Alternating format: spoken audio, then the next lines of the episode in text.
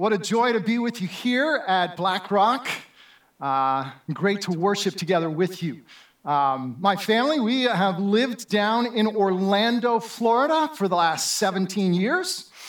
And, uh, but before that, uh, we actually, I, I had grown up middle school, junior high, high school years in New Jersey, and then after college and graduate school, went back to, to Jersey to be a part of a church plant and was there for a number of years before, in uh, 1999, after the tragedy at Columbine High School, um, I felt God calling me out of pastoring in the local church to be a missionary to the campuses, to the high school students of our nation. And so we left New Jersey, moved down to Florida to join the staff of Campus Crusade for Christ. And uh, so it's been uh, great to be down there for, for all these years. Uh, but, but really, uh, being a missionary is, uh, for me, that's something that's kind of, um, I guess you would say, instilled in me from a young age. You know, when we moved to, down to New Jersey, see, picture of my family moved down to Florida. Um, my wife and I, Jennifer, we've been married for 24 years. We only had two girls. God's done a lot in our family in the last 17 years. Six daughters. My quiver is full. And uh, I'm not bragging. That's a prayer request. Please. Um, but an amazing journey that we've been on as missionaries during that time. But as a kid growing up in Southern California, I remember uh, as a child, my mom took this cassette tape and put it on and would let me listen to it. And it was the story of this missionary to the cannibals in the Hebride Islands, uh, a missionary by the name of John Paton. And I'd listen to it night after night, and she'd tell me I was going to be her little John Paton. And uh, then uh, as kids, there, there would be many times where uh, my parents, they'd get bags of groceries and, and, bags of clothes, bags of, of toys, and they'd load up the back of our station wagon, and we head south over the border into Tijuana, Mexico, pull off on the side of a dirt road, open up the back of the station wagon, and all the mothers and children, they, they'd come running up. And as kids, we'd get out and we'd be passing out this food and clothes and toys, instilling in our hearts at a young age uh, uh, a compassion for others. And then, just like BlackRock, I know you have lots of missionaries who your church supports and who come through here. And growing up in the church, our church had lots of missionaries that it supported. And it seemed like anytime a missionary would come and share at our church, they ended up in our house after the service for Sunday dinner. And just uh, our exposure as kids growing up to these missionaries from all around the world. And so, uh, not surprising looking at all of that. And then I even remember as, um, as a kid growing up, you know, hearing our pastor or, or, or missionaries preach on the Great Commission. In fact, across the back wall of our church as a kid, it was right there. Mark chapter 16, verse 15. Therefore, go ye into all the world and preach the gospel to all creation. Kind of a reminder as you walk out the back doors that you're entering the mission field. And then I hear preached uh, on the Great Commission from Matthew chapter 28, verses 18 through 20. All authority in heaven and on earth has been given to me. Therefore, go and make disciples of all nations, baptizing them in the name of the Father, the Son, and the Holy Spirit, and teaching them to obey everything I have commanded you. And surely I will be with you always to the very end of the age. And I'd, you know, hear that being preached on. I remember a missionary preaching, Jesus commanded us to go. So, unless Jesus tells you to stay, unless he tells you otherwise, we're all supposed to be missionaries. Whoa. I mean, that was convicting. For a long time, that was, that was my mindset. We have been commanded to go. Until later, studying and, and realizing that there in the, in the Great Commission, the command isn't. It isn't to go.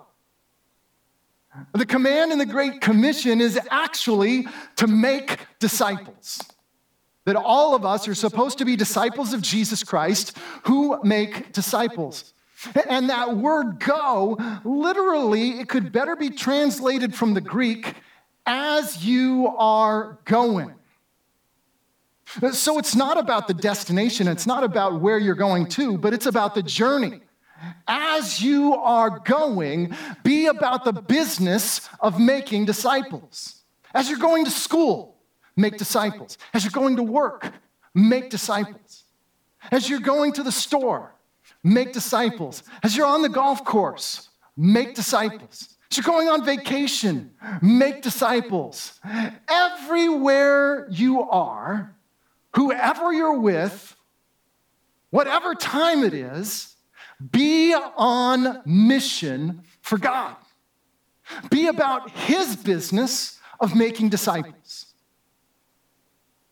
That's what it means to be a disciple. Actually, 1 John chapter 2 verse 6, anyone who claims to live in him must walk as Jesus walked. So if we call ourselves a disciple of Jesus Christ, literally what that means is we are trying to follow in his footsteps. We're walking as Jesus did, we're, we're living as Jesus did, we're doing what Jesus did. So, what does that really look like? You know, there's this one phrase that comes up if you read through the Gospels, it comes up again and again and again. This word sent. Sent. That Jesus was sending out his disciples. And Jesus said to them, As the Father has sent me, I am sending you. That as disciples of Jesus Christ, we are called to live sent lives. But how do we do that? What does that look like? Does it look like to walk as Jesus walked? I think we have a, a great picture of that in the Gospel of Matthew, chapter 9, verses 35 to 38. And you'll see it here on the screen behind me. And let me read that. Jesus went through all the towns and villages, teaching in their synagogues, proclaiming the good news of the kingdom and healing every disease and sickness. And when he saw the crowds, he had compassion on them because they were harassed and helpless like sheep without a shepherd.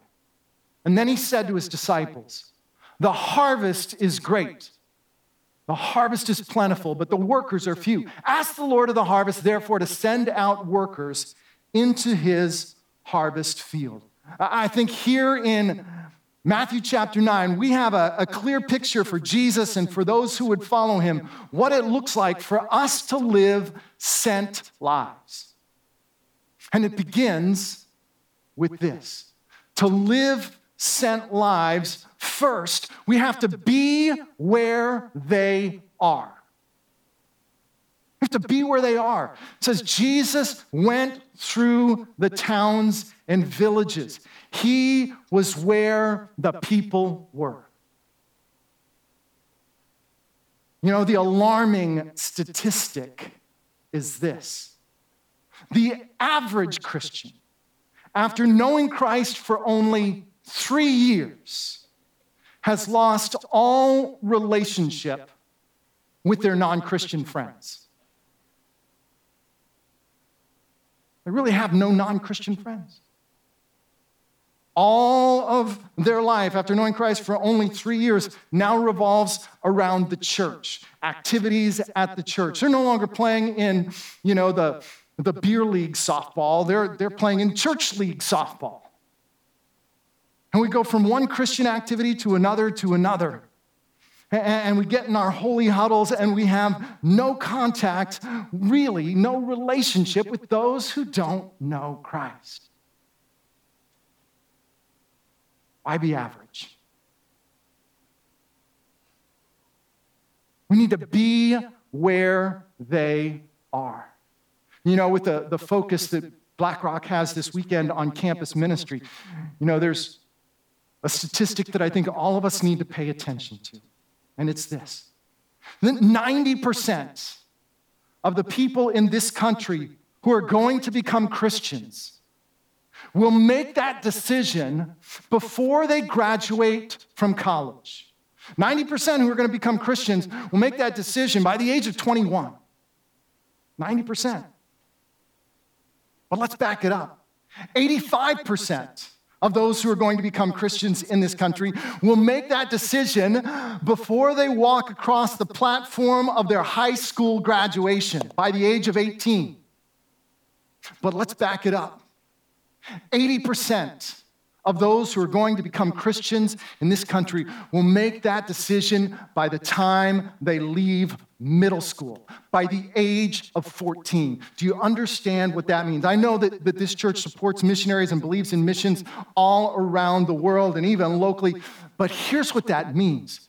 The most strategic missionaries that BlackRock is sending out are your middle school, high school, and college students. To, to have them encouraged and equipped and prepared with the mission of Jesus Christ because every single day when they step on their middle school, high school, or college campus, that is the single greatest mission field in our country.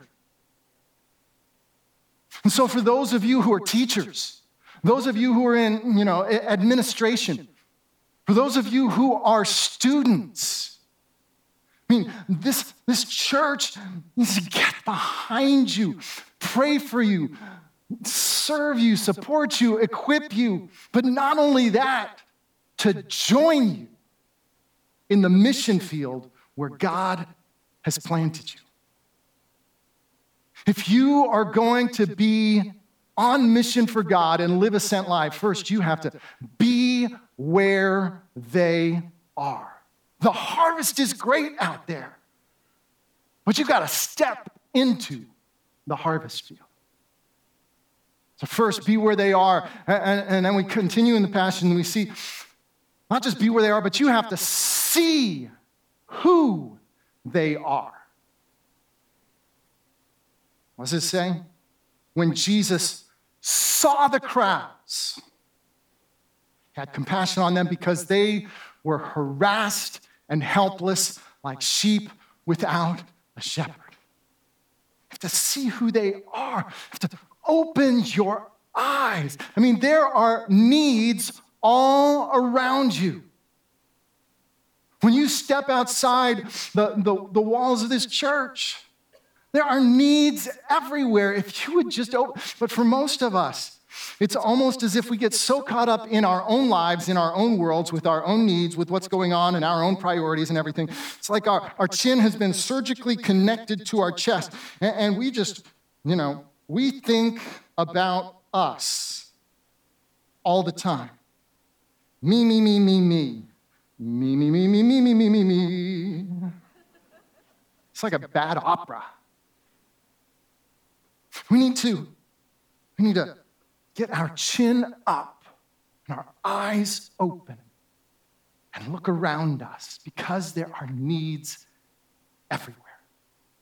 I remember when I first stepped off the plane in Haiti almost 15 years ago.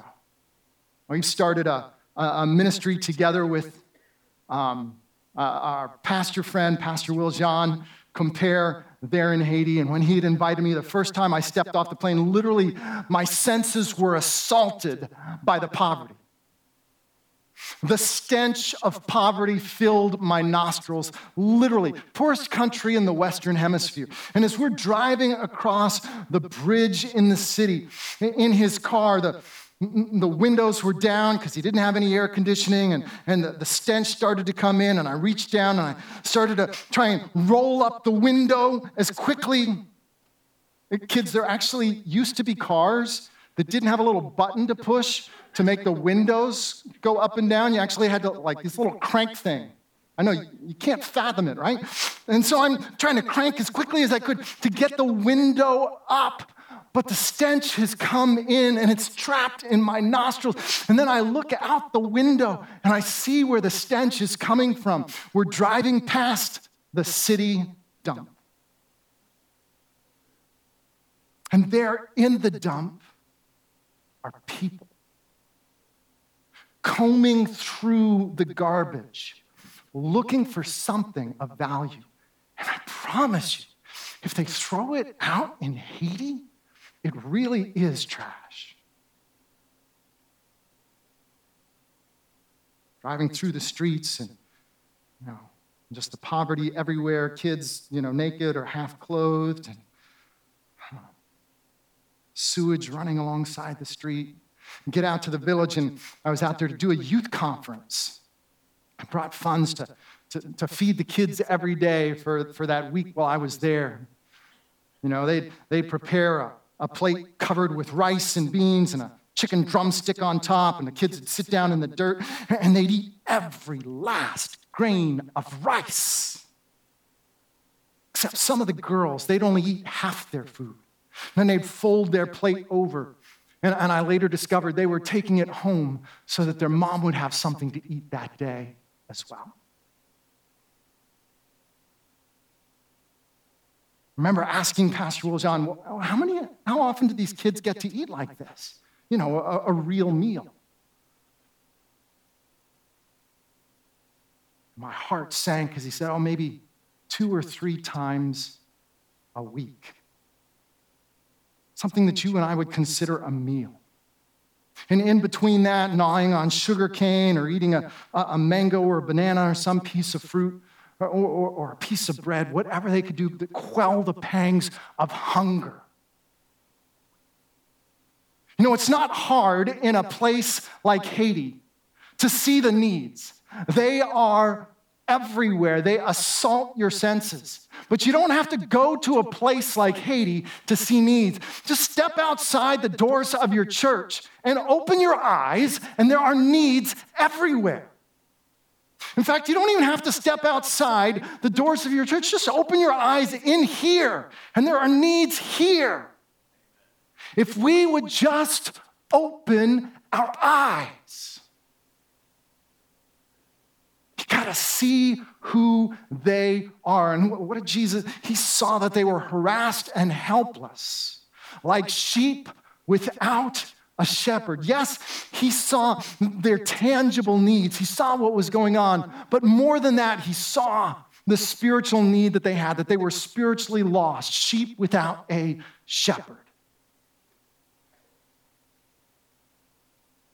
So we have to be where they are so we can see who they are. But that's not enough. We continue and we see that Jesus had compassion on them. We have to feel what God feels for them. God, allow our heart to be affected. But you have to understand what compassion is and what compassion isn't. Compassion isn't just a feeling, it's not an emotion. Compassion is action. Compassion isn't something you feel, compassion is something you do. If you feel something in your heart and you do nothing about it, that is not compassion. That's apathy.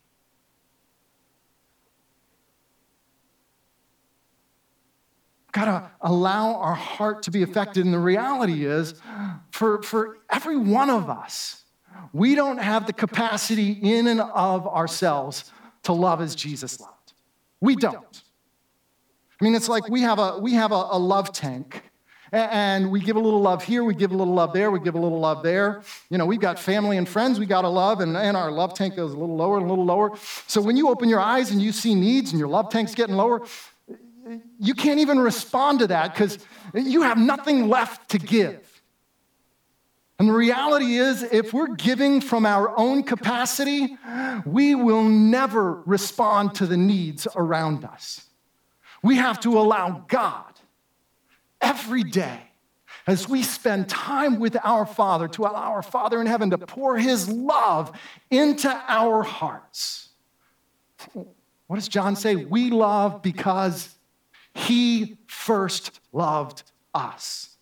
And so when we allow Him to love us, to pour His love into our hearts, and to fill us up to overflowing with His love, and out of the abundance of His love in our life, we will have something to give. So when we see needs, our heart can feel and our heart can respond. We can respond as Jesus would. You know, going to a place like Haiti and seeing what I saw, could I do nothing? Could I walk away and say, Well, I fed them this week, that's good enough, right? No, we started a ministry together with our pastor there, and over the, the last dozen years, we've planted about 15 churches to bring the gospel all across the northern region of Haiti. And in many of those, we've started schools to educate the kids, uh, Christian schools, and in those schools, started a feeding program so that we're feeding those kids every single day so they don't go hungry. And then many of, uh, many of the people in, in these villages, uh, you know, there's no medical care, so they're, they're going to the witch doctor. So we said, we got to do something about that. We started a, a medical center, and now we're treating over a thousand people a month at our medical center. Young woman from the village who, you know, we raised up and discipled and sent her off to medical school, and she's back as a doctor in that medical clinic, Haitian woman. And after the earthquake in Haiti in 2010 said, man, there's going to be a huge orphan crisis as a result of this. We need to build an orphanage. And now we have, we have an orphanage that's a home to 50 precious kids. And, and many of these kids, I mean, they were living with an aunt or a grandmother who, who couldn't care for them, sleeping in the dirt, you know, grabbing handfuls of dirt literally to eat, to, you know, fill their bellies. And after they moved into the orphanage, when, when Pastor on, when he came, the first time he came to visit the kids at the orphanage, they all came running up to him, Poppy on, Poppy on. They were so excited to see him. And they're grabbing him by the leg or by the arm and pulling him this direction or that direction. He's, where are these kids taking me? And they pulled him and wanted to show him their bed. Because for every one of these kids, it was the first time in their life that they had their own bed. In fact, for every one of them, it was the first time that they actually even slept in a bed, not on the floor, in the dirt. Standing there and realizing that, tears just began to stream down Pastor Wiljan's face. His heart just broke. You know, when you are where they are and you see who they are, then you can have compassion. You can feel as God feels. And that compassion has to turn to action. And that's where we see this last thing in Jesus in terms of what it looks like to live sent lives. You have to move when God moves. You have to move when God moves. Uh, Jesus says to his disciples, The harvest is great, but the workers are few. Pray to the Lord of the harvest, therefore, to send more workers into his harvest field. And then you continue right after that in the Gospel of Matthew, chapter 10. Jesus gathers the 12 around him and he gives them authority to cast out demons and to heal every disease and sickness and to bring the gospel message. What is Jesus going to send them to do? Two things the great commandment to love people, tangibly to bring the love of God to people, healing every disease and sickness, meeting needs, and the Great Commission to bring the gospel to them, the spiritual need that they have as someone who doesn't know Jesus. The Great Commandment and the Great Commission, that's what he's sending them with. And you continue down in verse 5, chapter 10, and it says, These 12 Jesus sent out. They moved when God said to move. It requires a step of obedience. If you are going to follow Christ into the harvest that is there, you're going to have to move. You're going to have to take some steps. And I want to tell you this morning, you have no idea what one step of obedience can do. For our family, 17 years ago, we felt God calling us to the mission field of the campuses. And so we took that step of obedience. And then it was a year later, there was a, a Billy Graham conference in Amsterdam. There are going to be 10,000 pastors and evangelists from all over the world gathering there. But you had to apply in order to get accepted, invited to the conference. And I thought, well, there's no way that, that, that I'd get accepted, so I'm not even going to bother. But my wife, Jennifer, she felt like, no, Doug needs to be there. So, unbeknownst to me, she filled out the application and sent it in for me. And I, I received back the invitation from them that my application's been accepted. I'm like, what is this? But that step of obedience, of going there to Amsterdam, that is where I met Pastor Wiljan Compare from Haiti. All the ministry that we've done over the last years in Haiti, that one step of obedience.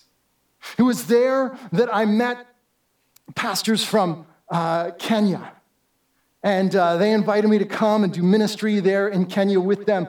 And as a result of that, and now over the, the last 15 years, I, I've been on the campuses across Africa, more than a dozen countries in Africa, speaking to students and sharing the gospel with them. I've trained pastors and youth pastors across the continent of Africa as a result of that single step. But not only did it transform our ministry, one of those trips to Kenya, visited an orphanage, met a girl, and my wife and I decided God's calling us to adopt. And so in 2005, we moved halfway around the world to Nairobi, Kenya to go through the adoption process, bring, uh, at the time, our youngest daughter, Mary Faith, into our family. And then, you know, after we started the orphanage, in Haiti. There was only two orph- little orphan girls who I knew of in Haiti at the time. So when we were building the orphanage, had in my mind, well, we're building this for these girls and many more children like them. I had no idea that the orphanage wasn't going to be the home for those two little girls. Our home was going to be their home, and we ended up adopting them. God not only transformed the direction of our ministry, He changed the portrait of our family as a result of one step of obedience. You take that one step and move when God wants you to move. You have no idea the miracles that God has in store. You just have to obey. So, as you be where they are and see who they are and feel as God feels.